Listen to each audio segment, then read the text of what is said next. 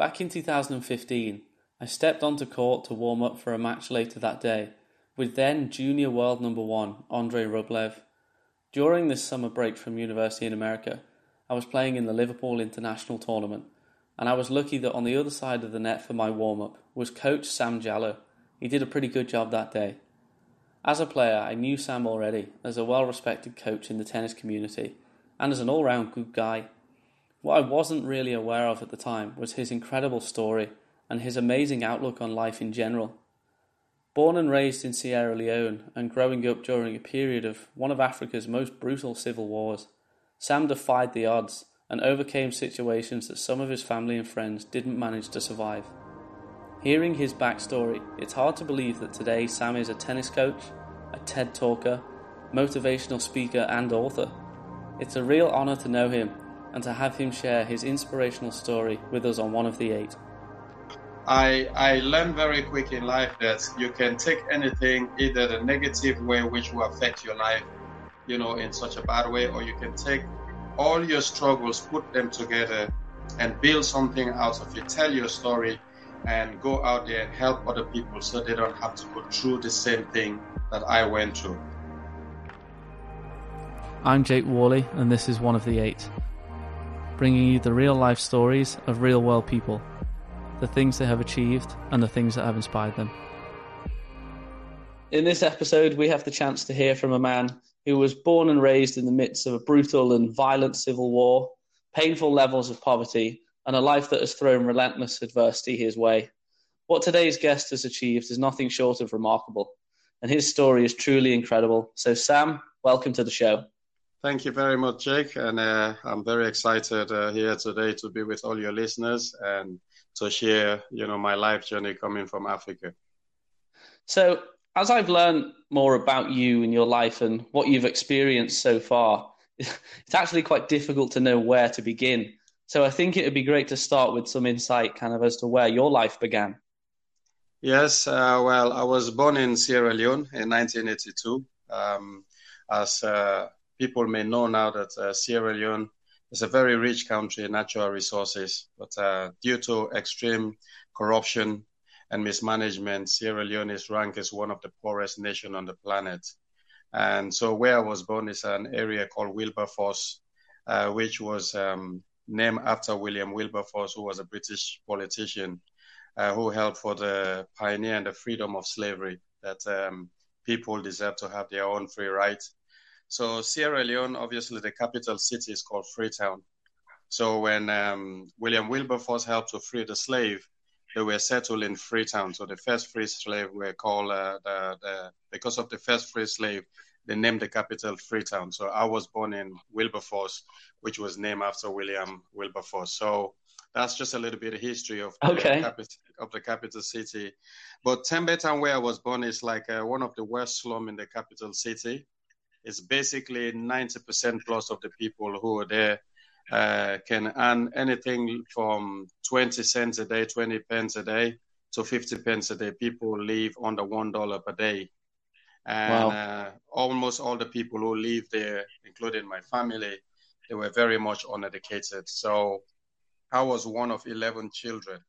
And oh, wow. My, yeah, so my mom had uh, 11 of us and she never gave birth in hospital or with professional help. So all the children were born at home or somewhere, wherever she was. And uh, for me, I was actually born in a farm. So my mom went that morning in uh, February 10, 1982 to do some work on her farm about six in the morning. And then um, here she felt a labor pain and she just lie on the side.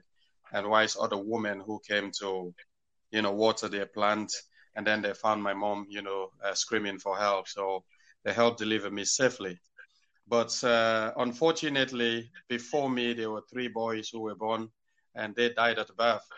Like I said, um, you know, because Sierra Leone also have one of the worst medical facility in the world, and right. um, uh, child infant um, child mortality rate was the highest on the planet. So we were ranked like the worst country. So so many children were dying during birth, and women were dying as giving birth to children because of the lack of um, medical facility. So, you know, my mom, thanks to you know her strength and I survived. So it was a very, very tough childhood. Also, my dad had never had any education. My mom never had any education. So they, they both do two to three different jobs every day just to make ends meet. Wow. And like like I said, they, they earn more than um, less than a, a, 50 cents or dollar a day. And um, but for whatever reason, people seems to be able magically to survive. Were you able to go to school during this time? Uh, I, I did. I went to school, but my other siblings didn't go to school because our parents were very poor. So after my first year in school, my my dad also had an offer for me to, you know, to be adopted because the people who own the corrugated house where we live, and they wanted to adopt a child. So my dad, um, you know, he didn't have another choice. He wanted me to be educated, so he decided, okay, he will give me away to these people. So I was adopted so that I can have better education because he didn't want me to end up like him, you know, without education.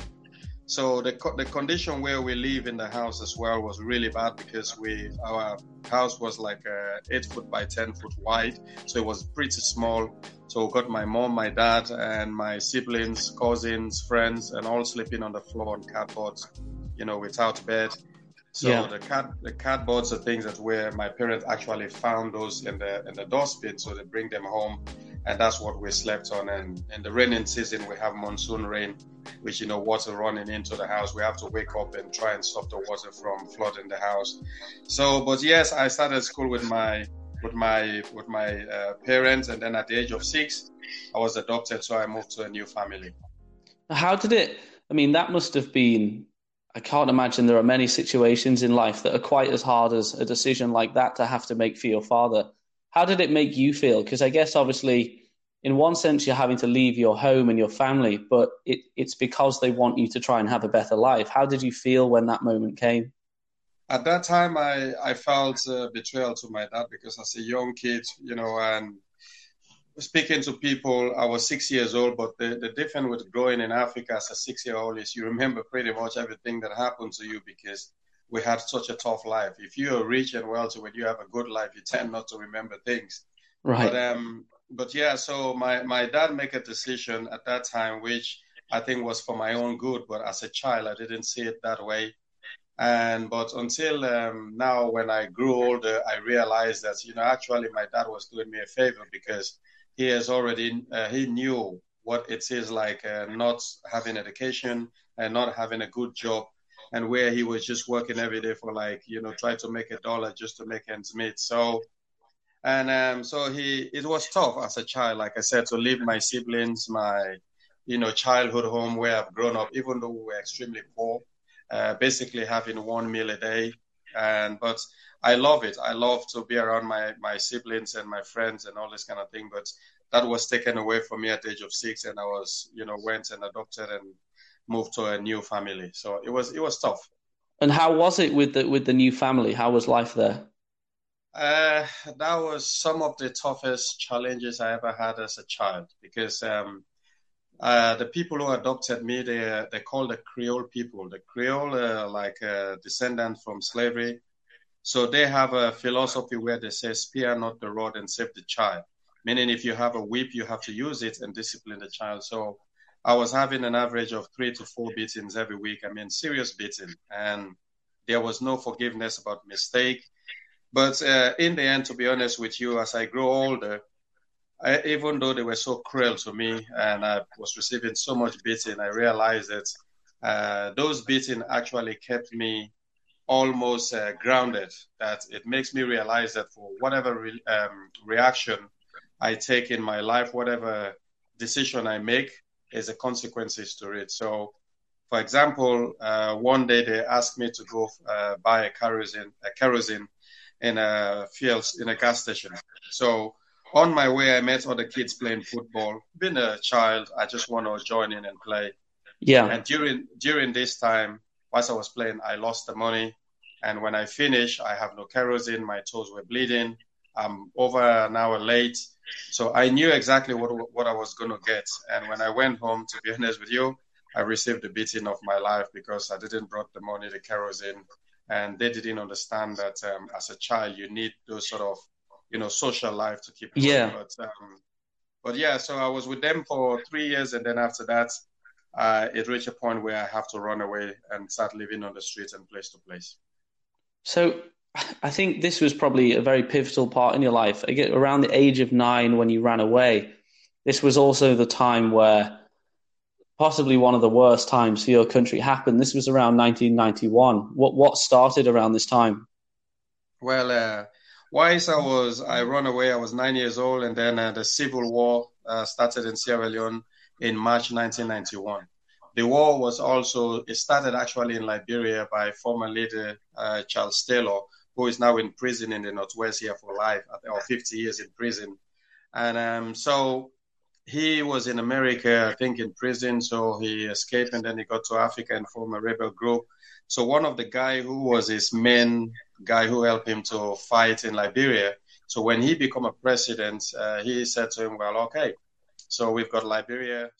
He helped a guy called Foday Sankoh, and then they start this brutality in Sierra Leone. So you know, I mean, that was Sierra Leone civil war is uh, is ranked as one of the worst civil war in the history of Africa in terms of the the the, the pure uh, brutality that was uh, inflicted against the population and the way they were killing people, amputating people, and then also there were thousands of children who were child soldiers, and and I saw that firsthand. That you know, as a child, all I had was you know war crime, being a refugee, and people being shot in front of me and all this kind of thing.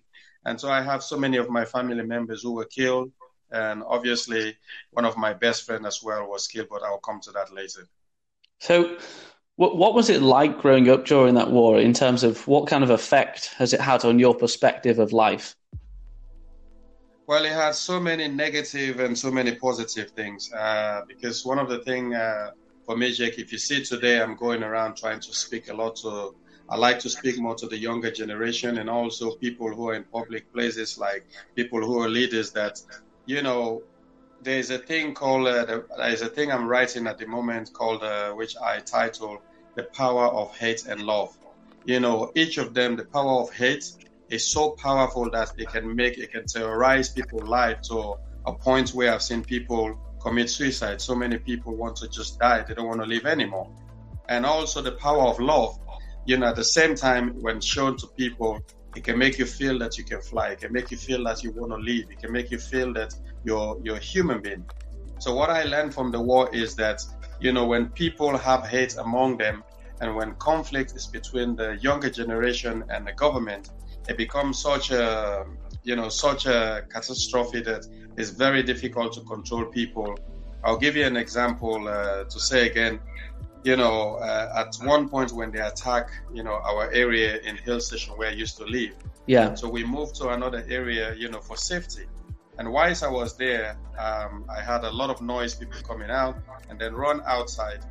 It was actually saw that the, the rebels have captured a foreign soldier who they killed, and they, they cut his head off his body, and they were playing football with it on the street.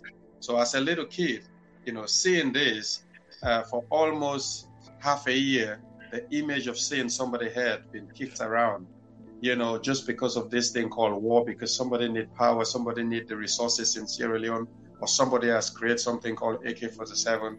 It was very, very hard to see, and I couldn't understand why, as human beings, you know, we can go to this length to a point that's where we, we have no empathy for each other. There's, there was no humility. There was no one care about each other, and and I saw that effect, which I'm writing you know, uh, a presentation called The Power of Hate and Love. So all this comes from my experience, which was some of the worst thing I ever faced in, in my life. I mean, th- this sounds obviously it's some of the most horrific things, and th- there is no age in life where that's ever acceptable to see. But you know, as a as somebody as young as you were, it must have just been catastrophic. And is it true that you were actually captured yourself? Yes, I was captured not once, not twice, but many, many times. And um, uh, I'll just give uh, some example of the time. One of the other time, the first time I was captured was uh, we were in my tennis club in Hill Station, and we were playing hand tennis and boat bats. And uh, I mean, the war has been going on for many years, so we have no choice. There's nothing we can do. We're just young kids. The tennis court was a place for us to you know, to stay and to stay alive and yeah. to keep going and to stay positive and stay away from all this negative thing that was going on. So the foreign soldier who came, they didn't understand why there was a problem going on, and we're there playing tennis. So we all got captured and taken to the military checkpoint. And my hands were tied behind my back, where both my elbows were tied to each other. And and the guy said, uh, "You all look like rebels," and things like this. So we got beaten for like an hour, and they were whipping us, beating us, and you're not allowed to scream. And if you scream, they hit you more. And so this kind of violence, even with the soldiers, the people that you think, well, they're here to, you know, to protect the people. They weren't actually protecting the people. They were causing more damage. They were, you know, beating children because they said they thought that every child was a rebel. So it was very, very cruel at that time. And also uh, another one happened again where I was captured.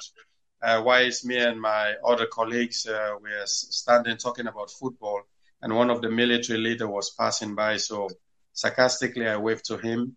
So he went to see the president, coming back down towards the tennis court. A military talk pulled over and captured all of us, and then we're taken to the military barracks where there's a prison. And fortunately for me, I had a friend uh, who was a foreign soldier. I did some tennis and martial arts and table tennis with him, so he recognized I was part of the group and uh, you know he went behind me where he said, "Sam, I'm going to let you go, and you must run because this is quite bad, um, and I don't want to see you, and I want you to disappear." So I was very scared at that time, obviously, and I thought he was going to shoot me, but eventually he let me go. But my other colleagues were in prison for 21 days. And thankfully, all of them are alive and they were released a day before the city was attacked again. So so these are some of the, the cruel experience I faced during my childhood, you know, for a war that I barely know anything about. So it, it was tough.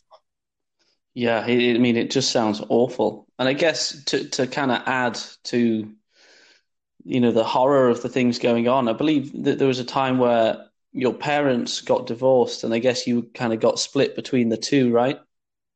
Yes, uh, whilst I was adopted, my mom and dad separated after being together for so many years, and then uh, eventually, when I when I uh, run away from my adopted family, was living on the street from family members, and then my mom moved to the tennis court, which is in Hill Station, and that tennis court was built in 1904 by the British settlers, the British colonial people who were uh, residing at Hill Station, which was a, like a community thing where you know, they all meet in the evening and have a game of tennis. Right. So, so my mom went and um, and where she went, she moved in with her new partner, but only ten yards away, you know, from the from these three tennis courts. But as a child, one of my jobs that my mom was doing was uh, in the morning, apart from doing her farming thing where she grows, you know, vegetables and all other crops like uh, groundnuts, uh, sweet potato, and you know, onions, tomato, and all these kind of things and she also go to the jungle and cut woods and the little branches she put together and tie together as a firewood. And then the big logs, she will burn them as charcoal that will sell in the market. So during this five mile walk from where we used to live to the to the jungle, we'll walk past through this tennis court. And I remember as a little child, I used to admire this game so much. You know, the game of tennis, and it was all many. I mean, most of the time you see it's only white people that were you know, playing well dressed, and I actually love to play the, the game of tennis. But and then, you know, I was living. It was just a faraway dream for me to play tennis. Were your parents accepting of your love and interest of, of tennis? My mom didn't bother, but I remember when I was um, a little bit older. I think I was 12 years old, and I went to my dad. And by then, I started playing tennis. I've, I've really, really fallen in love with the sport because I didn't live with my dad after uh, my mom and dad separated because I knew my dad was really tough and he was disciplined and he would not allow me to do anything to do with sport. He wanted me to be a doctor. So I went to him and I said, that, you know, um, uh, you know, I want to play tennis. I love tennis. I love this game. And I could still remember my dad face when he looked at me and he goes, son, if I ever see you play that rich white man sport, I'm going to amputate all your fingers, all of oh, them, man. Oh my! So, and, and my dad was so serious, but you know, I in my head as a as a child, I knew how serious my dad was, but I defied my dad in a way that okay, I'm not going to tell my dad anything. I'm going to live with my mom and I'm going to play tennis. One day I'll prove to my dad that I made a good decision. But in another words, my dad, you know, it wasn't like he was cruel or this kind of thing. It's just that for him, he's never seen anyone, you know, Sierra Leonean native who have played tennis to a decent level. And most of the kids who are involved in sports end up on the street, not going to school and smoking weed and all this kind of thing. So my dad right. didn't want any of this for me. So that's why he wanted me to focus on studying and becoming a doctor, not uh, focusing a lot on sports. So, so I didn't hold anything against him because I knew he wanted the best for me. But you know, in the end of the story, which we might we can talk about later, everything was fine between me and my dad. Okay, um, but uh, you know, g- given the times of the country and kind of the situation you're in, I mean, tennis is not a cheap sport. How did you get any equipment or string to actually play? Well, uh, yeah, I love this question because this is one of the things uh, I love to talk about, especially when I live in the Western world. I have to help children to understand this. And first of all, there, like I said, there's a popular game in Sierra Leone called hand tennis, which is played bare hand and I was a like a national champion in that. Uh, okay. No one could beat me in playing hand tennis, and even today with a lot of the kids that I that I actually travel with, I let them practice hand tennis with me as a part of warm up and a fun. And because we couldn't afford rackets, so we come up with hand tennis. So it's uh, we draw a rectangular shape uh, court, which is smaller than a tennis court. Obviously, there's no net, but there's a line in the middle. So you bounce the ball like table tennis, you serve like table tennis from your side to the other side, and then you play like a tiebreak system. Okay. And then uh, if you're good at that, uh, when we can go to the carpenter and beg for old plywood, and then we'll cut them like a table tennis bat, but slightly bigger. And then that's what we used to play with. And so because we didn't have racket, we create board but which is more like a paddle tennis or beach tennis, whatever way you want to call it.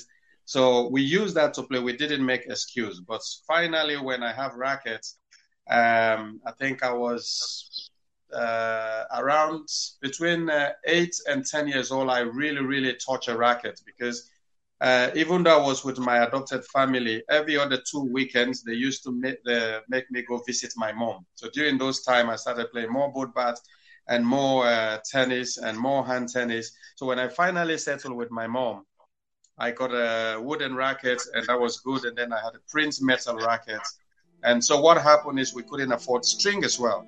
So we okay. started going to the to the town where they sell the shark fishing line because the shark fishing line they they are very thick. They're like you know in the string when you have 1.3 uh, 0 1.25 they were like 1.5 i don't know what it is wow. they, were so, they were so thick but that's what we used to use on our rackets you know because we couldn't afford a normal string so we get a shark fishing line and we'll use that and then if it break, we wouldn't take the whole string and we'll patch it, and you got like ten different tension on, your, on one racket.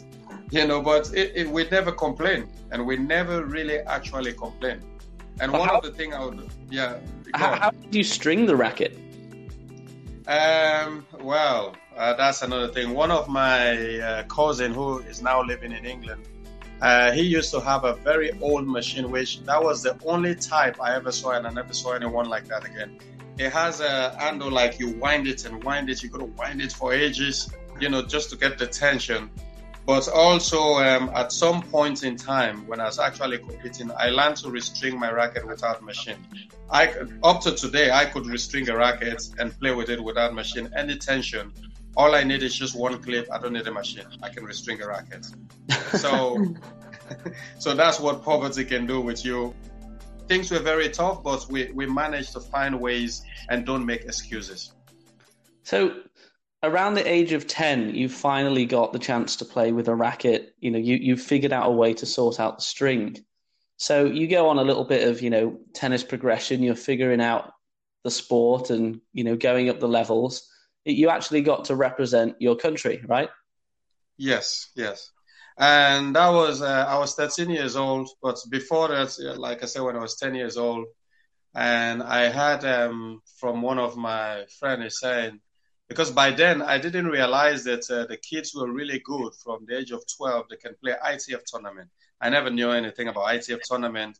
I don't know anything that goes on in terms of tournaments. I know about you know competing. I was very competitive, if I play with my friends, I will never let anyone beat me. Even if they beat me, I'll be very, very angry. So, so anyway, so I had this, overheard this kid say, you know, um, Amidou and so and so, the other guys who went to represent Sierra Leone, they come in, you know, uh, they come in soon from Togo and they've been playing IT here. And then, uh, moreover, you know, as kids go, they say, oh, um, you know, they give them a 250 US dollar allowance. They get national tracksuit, got shoes, they got rackets. And I went to my friend and said, they give them all that money, $250. So as a little child, um, I started, you know, calculating and said, oh, well, 250 US dollar is good enough, you know, to sustain my family for half a year. And I'll still have enough to pay for my school fee. And then the rest I can, you know, take it for my tournament. So my quest for playing tennis was actually to help feed my family and moreover to, um, you know, to pay for my school fee for myself. Yeah. Because I promised myself and promised that, you know, I'll make sure I go to school and I'll make sure I prove my dad wrong that um, despite playing tennis, I will become a, a well-educated kid and I will never fail to go to school. So this was my why for playing tennis because I wanted to feed my family, but moreover, I was desperate to have one of those national tracksuits, especially when the guys uh, turn up from the tournament they all look so well dressed in the lovely green, white, and blue tracksuits. And I envy that. And from that day on, I never looked back. And I said to myself, this is me. This is why I have to play this sport. And I'm going to make sure that I get it. Yeah. And in, in 2007, what were you taking part in then? Uh, yes, in 2007, that was my last and final international tournament. Um, I was 25. I played in the ninth All African Games, which was held in uh, Algeria, North Africa. Oh wow! The capital city there. So the the All African Game obviously is the biggest sporting event in Africa, which involve I think uh, 23 or more of other sports. So Sierra Leone obviously taking part in the All African Game, which we have 54 nations in Africa. And um, so I was fortunate for my, you know, that time my uh, vice tennis president to ring me up and said, Sam, uh, I know we've spoke before because I told them I don't want to play anymore for the national team because we've had so many, you know, uh, frustration and disappointment from funding. And we formed the Davis Cup team. There's no funding. And we go for futures. We have to pay for ourselves and all this kind of thing. So after finishing the all the, the, the ITF junior, which by then the ITF was actually help funding our traveling, they pay for our tickets and they gave us free accommodation. So all our county was doing was to offer us, uh, you know, allowances and all our gear and all this kind of thing. So and the ITF junior was good, but and then when I moved to the senior, it was really tough because all we have to look forward to is the Davis Cup, the futures. So the All African game was uh, one of the things that everybody want to be part of. It's like the European games. You want to represent your country. So I did have that opportunity, and um, I was chosen as the flag bearer for Sierra Leone. Oh wow! One of some of my proudest moments, and I remember, you know, for the open ceremony, they have uh, over 50, 60,000 people in the stadium, and coming out to the tunnel and walking with my flag, and seeing the whole crowd was cheering and watching yourself on the big screen, and being part of, you know, this big African uh, sporting culture. It was something I will never forget, and I'm so grateful to tennis and obviously my efforts, you know, to try and get to the national team. I mean, the thing that I find probably most inspiring in all of that is I think people could be forgiven if they had the upbringing and the life that you had up until this point. I think it'd be very easy to feel angry at your situation and angry at the country. And in reality, when, when you're there in that moment, your proudest feeling is representing that country, wearing the tracksuit and having the flag of that country. Yes, it, it was, and I, one of the I think the most question I've been asked all over the the world wherever I've been is how do you never have any grudge? You never feel like you know you're angry. Well, I can't because we lost over 120,000 people who lost their life, and here I am. Of course, I have the you know the the memory of um, all these horrible things that happened uh, during the Civil War and what I saw and seeing some of my friends being shot in front of me and all this kind of thing. But I I learned very quick in life that you can take anything either the negative way which will affect your life, you know, in such a bad way, or you can take all your struggles, put them together, and build something out of it. Tell your story and go out there and help other people so they don't have to go through the same thing that I went through. So I look at the positive out of this rather than the negative. And obviously, I will never forget what happened, but I forgive everybody because forgiveness is not just for the people that you forgive, it's to also free yourself from the burden that and the pain that people cause you so you can move on and learn from it and hope that it never happen again. And another example of this you see in the Second World War, and you know what happened between Germany and Great Britain, all the other countries. Yeah when I go to Germany today, they love the British people. You know, you go to, you come to England, everybody love each other, and just move on.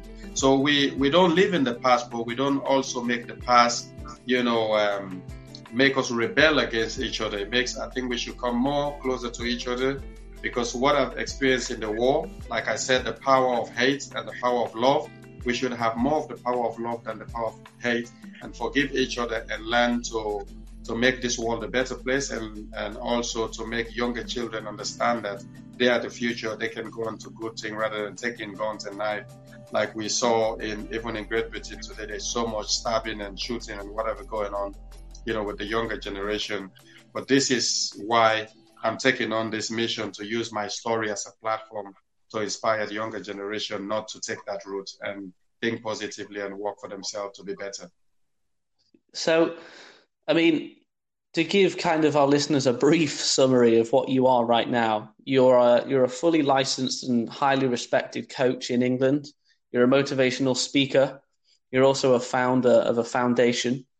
Um, you know, and that's just to name a slight few. Um, one question I have to ask is when you look back at these types of things that you've discussed in your life so far, can you believe that you're the person that you are today? It's very difficult to believe. You know, um, like uh, recently when I did the TED talk, and I remember when I finished, I have a lot of the people we we're having a, a drink just to have a break, and a lot of people come to the to the backstage and they were talking to me, the students, the you know parents, and uh, a couple came up to me and said, "Me and my wife were both in tears, you know, listening to your story, but not because um, we want to cry, we just felt so inspired and the strength that is coming out of you. And, and with all the support I've had from the LTA and now the UST, I helped to promote my story in America. And I've been to, I was in Canada, I was in Chile, and you know, everywhere in Europe, in Spain, in Germany, and doing book signing. If anyone would have told me that my life would be like this today, I would have thought that people are crazy. The only thing that I knew as a child I knew that I wanted to play tennis, you know, to you know to make a better life out of it, so I can help my my mom and dad. But it's very very hard to comprehend, you know, the level of um, things that I've accomplished. You know, being an international coach, working with uh, competitive players. You know, I I actually met you. Remember at the Liverpool International, yes. and I had a hit with you. And Rublev, who's my friend, I remember you played against Rublev, and, and I, I was did. thinking to myself how good you were you know, you nearly got him in, in the first set. I remember it was 75, I think, in the first set. And Rublev was the world number one junior. And I said to you, you know, what an amazing fit it would be for you to keep training and working harder. But to have that opportunity to meet people like yourself and, you know, Rublev and all these great people who have met and been on center court myself, I've done a few exhibition match there myself and you know it's something um, that I never thought would be possible. But you know, thanks to tennis and thanks to the resilience of uh, other people who helped me on the way. And um, yeah, it's a really roller coaster. Which sometimes I sit in places I don't really believe that this is me. You know, going around the world and expressing myself uh, and telling my stories. It's it's just amazing. Um, I guess our last question for you for today is here on our podcast, we always get each of the one of the eight to tell us about something that has inspired them. It could be a book, a film, an event, or an experience. What's inspired you, Sam? My parents. My mom and dad, they inspired me a lot. Because, like I said, my dad worked uh, 365 or 66 days a year, seven days a week, round the clock, and three different jobs. Never complained. My dad was disciplined My mom was the same. She had 11 children. Of course, we lost some of them, but she was also looking after cousins and nephews, nieces and nephews, and all kinds of people, street children, homeless kids. My mom never stopped, never complained. So when I when people always ask me who are your heroes, it's my mom and dad, and one of my sister who eventually was murdered by the boyfriend in 2006. So and um, and also before I finish this uh, question you just asked me, yeah. I also have a, a story that happened to me on the um, on the 14th of February 1998, where my best friend, who actually inspired me to play tennis, uh, was killed right in front of me. That morning, he woke me up we walk outside because the attack has happened. And whilst we're outside the tennis court, another friend of ours called me and said, Sam, come and see the bomb that the jet has dropped over here. So I took about two, three steps, and then I have a rapid AK 47 shot behind me. When I turned around, it was my best friend who I've lived with, who have inspired me to play, who always play hand tennis, both bat tennis or tennis with me. We went to school together and he wanted me to be the best. So he's just been killed right in front of me. So he he's the person, him, my mom, my dad, and my late sister, they were the people who actually inspired me to become what I am today. And that's why my hard work has come from my family because that's what I saw from my parent that it doesn't matter how poor you are, it doesn't matter what happened for the day. You must be disciplined, respectful, and you must work really hard. So my mom and dad, my sibling, uh, some of my sibling and my late friend, they are my hero. They inspired me to want to even work and become the best. That is just, I mean, the way you see life and your approach to tackling challenges is just awesome. It's just incredible. Um, thank you very much for sharing it. I just have one little last question for you. Yeah. What What are your next plans moving forward? What's coming up next? Uh, well, um, I got a lot of things coming on at the at the minute. Obviously, with all the media thing, but um, I'm trying to finish four other books uh, which, uh, like I said to you, one of them is uh, Tennis Madness, which I'm trying to finish. And I have a fiction book which is similar to my story, which I'm uh, doing it like a movie. So okay. I guess in, in the future, you know, somebody might pick that up to do it as a movie. And oh, also, um, I'm trying for my own story as well, you know, to to find people one day. I'm hoping that we'll be able to turn it into a movie, which I think will be an inspiring uh, story. So it's a lot of work going into it, but in the future, for me, it's more motivational speaking and um, writing, and then looking after my family and uh, try to inspire as many people as possible and become uh, a good father, a good coach, and a good motivational speaker and a good author. So those are my plan for now and once my kids have grown a little bit where they can be independent, I'll likely go back to Africa to help the younger generation and help to develop tennis in Sierra Leone and help the country as a whole, um, you know, to help the younger generation to be more positive and involved in things. And hopefully spend some time with my mom, who I've not uh, stayed with since I was a kid. Wow. Well, I don't doubt for a second that you'll accomplish all of those things. Um, and I can't wait to kind of see how things progress. You know, to be here speaking to you, I will, I love this. This is the life I live for, and I, I will do this again whenever you need me to speak, wherever you know you have something going on, and I will always be there because you know I don't know. You know, life is very short, and whatever I've learned and experienced, I would like to help and share for humanity's sake. So thank you so much for giving me the opportunity. And also, like I said, I'm able to run my foundation now in Africa. I forget to mention about that. That's something I would love to carry on until I die in uh, inspiring and helping children. So thank you so much. There are almost 8 billion people on our planet, and Sam Jalloh is one of the 8. You can find links to more about Sam and to his book, Tennis Saved My Life, online at oneofthe8.com. Everyone has a story to share. Everyone has something to give everyone can inspire. One of the Eight is a movement of real world people from across the globe, sharing real life stories, inspiring others, enriching lives, and giving something back. I am, you are, everyone is one of the eight. Now streaming on Spotify, Apple Podcast, Google Play, or wherever you listen to your podcasts. Be sure to subscribe so you never miss an episode. Join the movement at oneofthe8.com.